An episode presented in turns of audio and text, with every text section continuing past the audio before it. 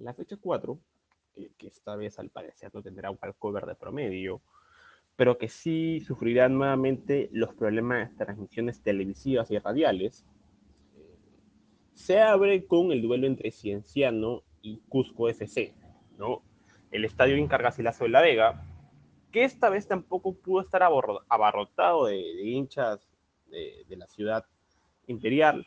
Recordemos que por disposición de la policía, las garantías no eran las necesarias como para que pueda entrar el público, se decidió jugar a puertas cerradas. Pese a ello, previo al partido, se realizó un banderazo a favor del papá en las afueras del estadio. Tampoco se permitió el ingreso a la prensa, algo que desde esa tribuna lamentamos, puesto que dificultan la tarea para cubrir el partido. Sin embargo, felicitar también el trabajo de José Carlos Angulo, quien desde las rejillas del estadio, desde el recóndito más pequeño donde se podía divisar la cancha, nos fue reportando en tiempo real las incidencias del encuentro. Y lo cierto es que Cienciano y Cusco FC protagonizaron un encuentro medianamente entretenido, ¿no? Recordemos que ambos equipos no se habían presentado oficialmente en la liga, puesto que la fecha 3, ambos nos hicieron no presentarse y perder por walkover. Eh, ciertamente se nota esos estragos para con el juego en determinadas jugadas, ¿no?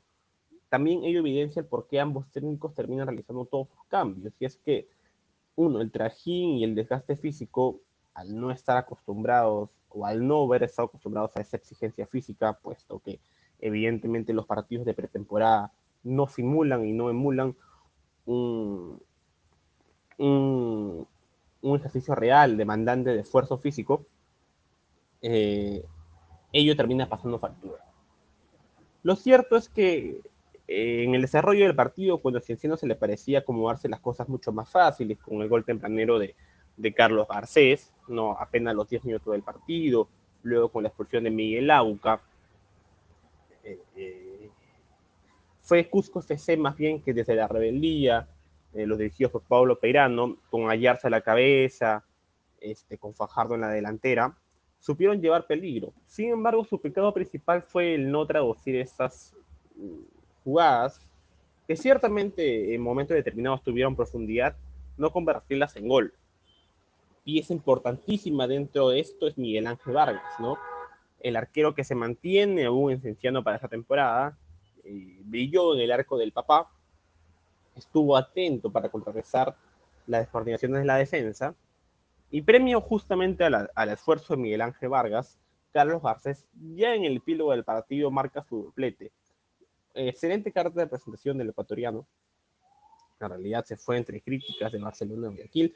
Sin embargo, eh, ahora que tiene que suplir la titularidad, puesto que Danilo Carando aún no resuelve el tema de su nacionalización. Recordemos que ya tiene sus hijos extranjeros confirmados, puesto que por ello, Carando para que pueda jugar tiene que ser peruano, tiene que regular su nacionalización, y hasta que ello no se regule, seguramente será Garcés quien termine ocupando la plaza principal de 9. En función de ello, a Cienciano se le complicó el partido, ¿no? En ciertos tramos para hacer valer su superioridad, no solo numérica, sino también hacerla valer en el juego, con los ingresos de Paolo Hurtado, que entró bien, que se logró, se logró complementar bien con Romagnoli, con Alberto Quintero, es que el local pudo ya sobre el final ejercer su superioridad, ¿no? Cusco ciertamente mejoró mínimamente con Rolando Díaz, con Hideyoshi Arakaki ya para la segunda etapa, en, la, etapa de replanteo, no fue suficiente.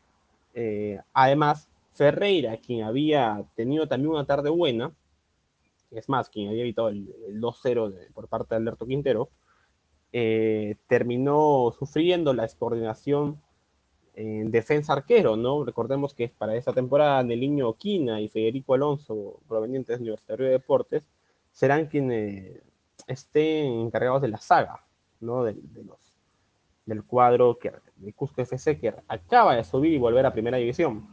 Sin embargo, todo el esfuerzo que había hecho Cusco FC durante el partido para aguantar la, mínima diferencia, para siempre estar atrás, ¿no? Y buscando la paridad,